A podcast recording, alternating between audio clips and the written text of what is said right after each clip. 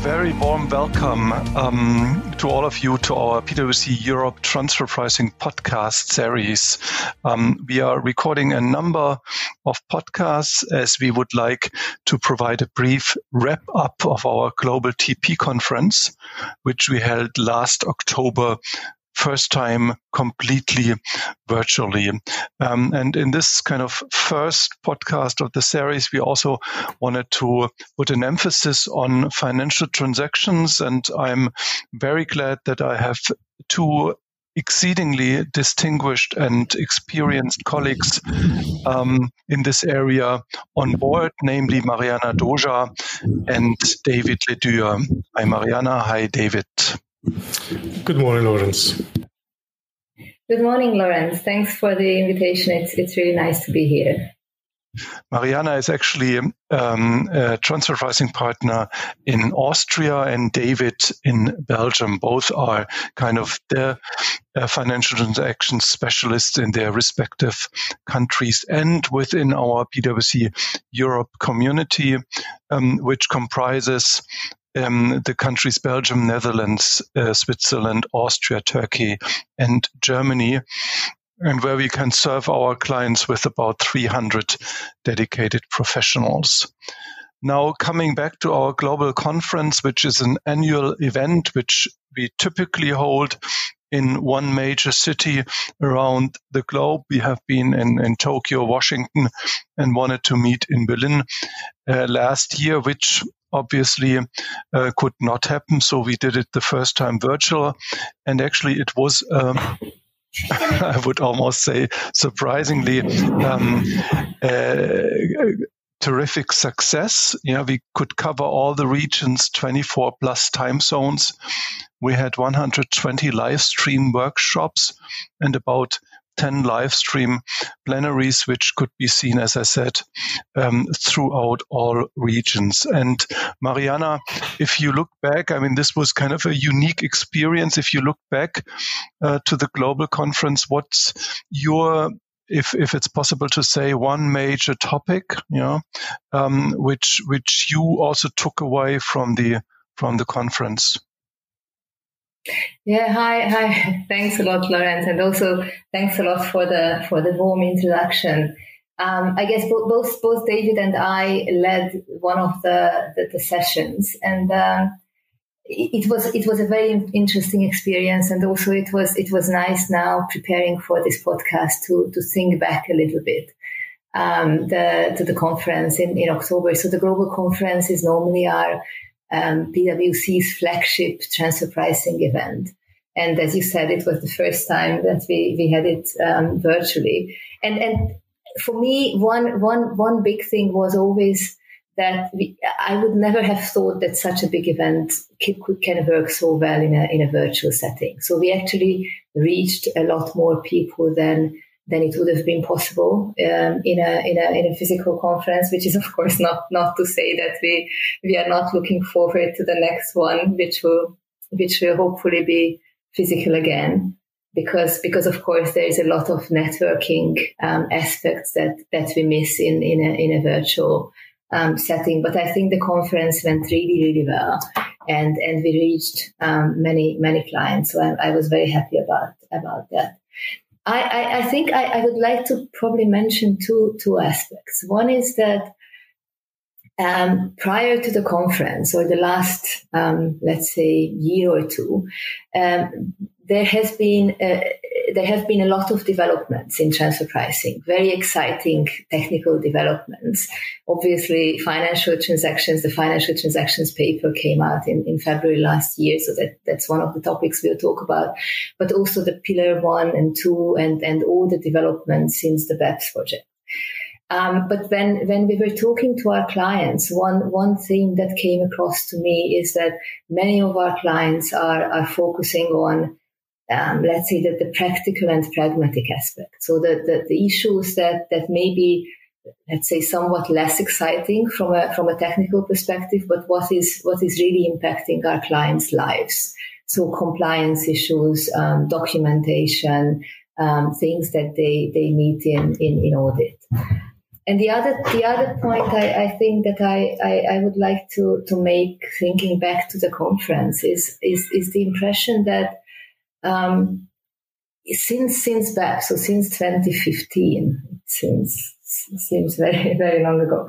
Um, we have seen a proliferation of, of transfer pricing rules. Um, right regulation on, on on risks the redrafting of chapters one to three then intangibles, profit split, um, lately financial transactions and so on. So in terms of pages, there, there has been a lot of lot of development and a lot of of, of, of more. Um, what was probably one one was hoping a lot more clarity, but but I certainly sensed a, a sense of um, of frustration um, uh, coming from from our clients um, during the conference that that they feel that with all these new rules, there is not necessarily a lot more clarity about what will be accepted in, in tax audits, um, and and and uh, just just confirmation that okay, if I do something one particular way, then it will be fine. So I think these these are probably two themes that that um, I, I remembered now when when thinking back to the conference. Yeah, thanks, Marianna. That that's actually a, a an interesting observation. I mean, you would, on the one hand, expect that more rules kind of provide and more details provide more clarity. Also, when you when you are actually looking at fact pattern, but I, I also observed that the almost the opposite is is true, um, which is unfortunately as, and I think that's also a very valid point, as you say that that clients and and we are looking for kind of practical the the, the practical handling in our concrete cases and guidance on the bread and uh, bread and butter um, issues. Um, David, you hosted one of these sessions on financial transactions. As I said, you are a specialist in this area. Um, which issues did you concentrate on? Yeah, thanks, Lorenz. But when we started the conference, we did a, a sounding a polling question uh, on what are the items that the clients thinks uh, they will be impacted most of uh, when looking at chapter 10. And there were two items that clearly stood out. Um, the first one is a whole discussion on, on the credit risk. So the, the rating discussion. So how to determine a, a standalone credit rating and implicit guarantee. And this was a bit surprising to me, um, but not fully. No, it was surprising to me because to a large extent, what OECD has put in its chapter 10 is, I would say, broadly in line with what uh, a lot of groups have already been doing for quite a number of years. So on the principles, it's not a complete deviation of existing practices. Now, I think that goes for uh, all countries. Now, there's one country that seems to have a bit uh, deviating uh, approach on that, and that uh, these are the German tax authorities that seem to focus more on tracking external funding, so deviating a bit more uh, or deviating a bit from this this credit risk assessment that's in the OECD. Now, I, I expect that a lot of clients put credit risk uh, high on the agenda because there are still a lot of questions on how to actually apply it. Uh, OECD uh, obviously give general principles, but when you apply it and you have to go into the detail, that when a lot of questions pop up whether to see it actually makes sense for a given uh, group and a, and a given subsidiary. So, so, that was the first item that was uh, uh, put high in this polling question. The second item was linked to the, the more yeah, generic concept of actual delineation of the transaction, the, the options realistically available, the actual contact of the party. So all concepts that are more uh, linked to, to substance, to business drivers, to what's called control over risk. So where you have to analyze the specific situation of a subsidiary to see how you structure the funding. So it's it's not about um, uh, about benchmarking interest rates. It's about structuring the funding and uh, defending that all the terms and conditions uh, are defendable and in in line with how a third party would have do, uh, done it. Now, here there are quite some questions. How far should you go? Um, if you look to third party funding contracts, often they're more than 100 pages. I don't think that tax authorities expect that intercompany uh, contracts are that complex. But on the other hand, kind of a, a half a page intercompany contract might not be sufficient neither. So that's that's a different balance uh, that we'll uh, uh have to find, and it's it's about uh, determining and justifying all the, the terms and conditions like the, the maturity, uh, whether there's subordination, whether you use fixed or floating rates, uh, if there are prepayment options, what are the drivers, what is the impact on the pricing, and, and so forth. And uh, linked to that is yeah, how many funding sources should a subsidiary have? If you look to the open markets, uh, groups often have multiple sources. They they want to have a variation of external funding sources with different characteristics. But you can difficult it's difficult to expect that a subsidiary has this bunch of uh, intercompany transactions. So is it sufficient to have kind of a, a short-term uh, type of transaction like a cash pool and a long-term, or should you consider to have even more transactions? Now, all these these concepts are not completely new. Uh, it's it's basically what's already developed in in chapter. Uh, uh, one after the BEPS project, but they're much more specific and much more tailored to uh, to financial transactions.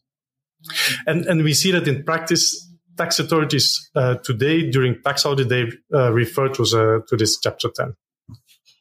Mm, which which is interesting that they are quote already unquote referring to that, but you re, you you refer to to tax audits, and I know it's a um, difficult question as you you oversee so many jurisdictions. But w- w- what are the current hot topics in financial transactions you see in tax audits? Yeah, I think is if there's one thing that stand out, that's uh, the cash pool uh, recharacterization. So the discussion mm. whether a cash pool transaction should be a cash pool transaction short term or whether it should be requalified in a long term transaction. And this seems to be the flavor of the day in, in many, many countries. Um, for tax authorities, it's, it's quite easy. They come in, they look to the cash pool position of the last two, three years. They, they draw some nice uh, graphs and they see there's some structural positions. And my observation is they quite mechanically restructure that in the long term uh, loan. Now, that's not always easy to to anticipate that for taxpayers because there might be uh, a lot of reasons why you want to keep it uh, liquid in, in the cash pool and not put it in a long term loan. Uh, but tax authorities they they tend to ignore that. So here are some best practices that that is uh, from time to time you have to review your cash pool positions. I would say on the yearly basis, and then or adjust it into a long-term loan, or if there are good reasons not to adjust them, uh, that you have good documentation made at that point while you intentionally keep those positions into the cash pool. So you can also use that during uh, tax audits. Mm-hmm. Um, David, thank you very much. I mean, originally we were planning to have kind of two topics in in this uh, podcast. One, the, the global review of the global conference and, and financial transactions, and we are already in in the middle of part two, the financial transactions. And and as I said, we we have the experts here. Uh, so let's focus a bit even more on this topic. Um, David, you you talked, and Mariana, uh, you both talked about chapter ten, but we also have the OECD paper on COVID, yeah, which uh, obviously is a, another hot topic. Is this kind of second paper applicable to to financial transactions? Can you draw any any conclusions out of that for your practical work? Yeah. So, so the the document on on, on COVID uh, does not focus obviously on uh, on financial transactions, but there are some items that are also uh, applicable for them. Now, as a matter of principle, OECD indicated that the transfer pricing guidelines they continue to apply as they are also in the COVID situation. So you should continue to apply the arm's length principle, but how you actually apply it should take into account the very specific circumstances uh, that many industries uh, have today. Now, um, OECD focus a lot on, on various transactions where they see that there is a time lag between uh, when market information will become available, so within one or two years, and how pricing might be adjusted nowadays for COVID. So you have for a lot of transactions this this time lag, which which is annoying.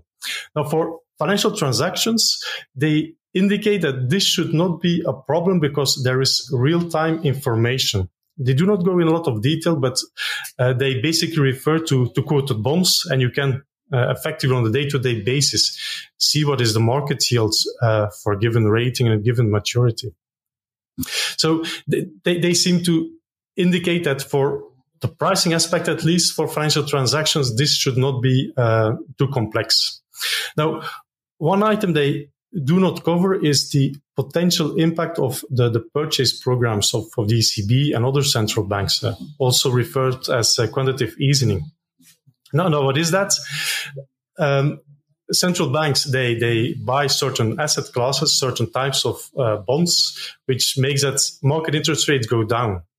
Uh, and of course, if you uh, uh are investing in these qualifying assets, market interest rates go down. So also arm's length interest rates go down. Now it it also has an indirect impact on non-qualifying assets because if interest rates go down on qualifying assets, more people will then look for high returns and invest in more risky assets, for example. So there should be a general trend on uh, market interest rates, but it's today unclear to what extent you have that that impact. And um, you may have a discussion whether you should make some adjustments or not uh, for these purchase uh, programs, and if so, how to do it. Now, n- nobody, I think, today can uh, make a, a, a, model to quantify the impact on, on such programs to uh, apply kind of adjusted CUP. So here, what I think is missing in the, the COVID uh, document is some more um, yeah, confirmation that you can continue to use those this, this real time information on, on the bond market for uh, your pricing because it's even it's not perfect. It seems most comparable and, and at least very up to date. But I would have appreciated if the OECD would have been a bit more uh, explicit on this. Um, David, a, f- a follow-up question in uh, to exactly relating to this area. In it, in addition to the impact on interest rate benchmarking, um, do you feel there are other topics um, the OECD should have addressed? Yeah, I, I, I think they're they're pretty complete in, in saying that um, you should take into account very specific situations of certain industries uh, that that has an impact on, on the pricing. And um, I do sympathize with the OECD that they cannot give general guidance because industries are impacted in very different ways. Some industries even have uh, a positive uh, impact of COVID. Others are highly negatively impacted. Uh, so I, I, do concur with OECD that uh, it will be very important that groups uh, document now how COVID is impacted uh, impacted their, their business, their transfer pricing, and also their financial transactions, how they structure it, and that they have uh, robust documentation now to to justify that. So why certain uh, debt capacity levels go up, why they may have to structure their transactions differently, maybe shorter maturities in certain cases, uh, additional liquidity lines in certain cases, this is all very COVID specific, uh, but it's important that you make that documentation today and not when tax authorities uh, ask for it. Maybe, uh, Lorenz, if you allow, a second item is the, the debt capacity. Um, and that's for me a, a real challenge uh, because uh, OECD expects more and more that you um, also make an arm's length testing of your debt capacity, that you can demonstrate that as an independent entity, you could or would have obtained that amount of debt. And, and you typically use some financial ratios for that. Though for many industries, the financial ratios are heavily impacted by, by COVID. Uh, cash flows go down, profit, profitability go down, goes down. But there's not yet a lot of market information on how this impacts third parties. So there's some anecdotal information, but to benchmark this, this is uh, much more uh, difficult. So, so the question is, um, should you, uh, can you use information pre-COVID? Likely not. Can you simply ignore the effects of COVID and, and uh, rework your uh, financials as if COVID would not have taken place? And you basically assume that within a year or so, business will, would be uh, back to normal? Or would you make some adjustments that would have a long lasting impact? I don't think there's a single answer because various industries will be impacted in different ways. But here, some more explicit guidance from uh, the OECD would have uh, been very useful. Okay, uh, thank you very much, um, David. Coming back to to Marianna and uh, coming also back to to chapter ten. Um, Marianne, maybe two questions. One is one is to what extent do you expect um, the the guidance to be applicable to existing uh, arrangements? Yeah, is it is do we have and we touched on that already? Do we have a kind of retroactive effect? But maybe before, how did countries react to Chapter Ten? Yeah, thanks, thanks, Lorenz. I think that's a that, that's a very very important question that that was also um, uh, on the minds of, of, of, many of our clients because because as, as David mentioned, many tax authorities kind of applied um, the, the the principles that are now elaborated on in Chapter Ten, but of course there are many nuances and and there is just a lot more um, wording, for example, on uh, on, on tax authorities on this whole delineation topic, right? And and tax authorities implicit um, authority then to to reclassify transactions or requalify transactions that that wasn't so explicitly there before. Um, I think that there are many many countries, as as David mentioned, um, that where, where there are some differences in, in let's say emphasis, which is which is for example Germany. Uh, on the other hand, I think everybody was looking for this OECD paper for a very, very long time, right? So, uh, in, in, historically, this paper has been in the making for, for years. Um, and um, and and there were many drafts out there, and tax authorities started applying the principles even before the, the, the paper was was published. So you have this uh, this, this mixture of of um, maybe some elements which are which are applied in practice differently, and I suppose there tax there will be tax authorities that say that okay the, the, the guidance only applies for the future in its entirety. On the other hand, you have a, a set of other countries, and Austria is one of one of those. Um, uh, in, in, Austria, we had um, the, the, the, the, new draft transfer pricing guidelines um, was published beginning of December 2020, and and there is very explicit reference there to the essentially retrospective application of of the guidance because um, they are saying that um, they, they, are taking a a, um, a dynamic interpretation of the OECD's guidance. So essentially, they are saying that the new guidance is is a clarification of the arm's length principle, and therefore it's applicable in its in its entirety. Um, but, but, but of course, if you look at, if you're looking at the, for example, the Austrian draft transfer pricing guidelines, you see that, um, they, they copy pasted many parts of, of chapter 10, but then went further in some aspects. So, for example, and, and, and this is just interesting in the context of the COVID discussion, um, in the OECD, in, in chapter 10, there is a, there's a section in the context of delineation speaking about um, the aspects that have to be taken into account when, you know, considering if, if, a, if a financing is debt or, or equity. Um, and, and they list a number of, of, of, issues, for example, whether the contract has, um, you know, repayment schedule and is it clear, you know, how, how um, the, the, frequency of interest payments and so on. And uh, the, the parallel in the Austrian guidelines essentially is a list of things that point to um, to financing being equity. So not issues to be considered, but clear pointers to, to equity. And one of these items is the company being in a bad economic situation. And I'm just wondering if this, this statement will, will find its way to the, to the final version, because now coming out of COVID, I suppose many companies will be in, in a, in a bad economic situation and will be able to still demonstrate that they would be um, able to obtain financing um, on the market. Thanks, Marianna, for, for this example, which which obviously uh, dis- displays how further complexity comes into the rules. If now kind of and and that's what's happening. Individual countries start to issue their their own um, guidelines on financial transactions, um, and and that kind of kind of to to conclude the podcast, maybe going back to to down to earth recommendations after you mentioned kind of the complexities and the the unclarity of of uh, at least current unclarity how to interpret uh, some of the rules um, the the difficulty in general to apply the guidance.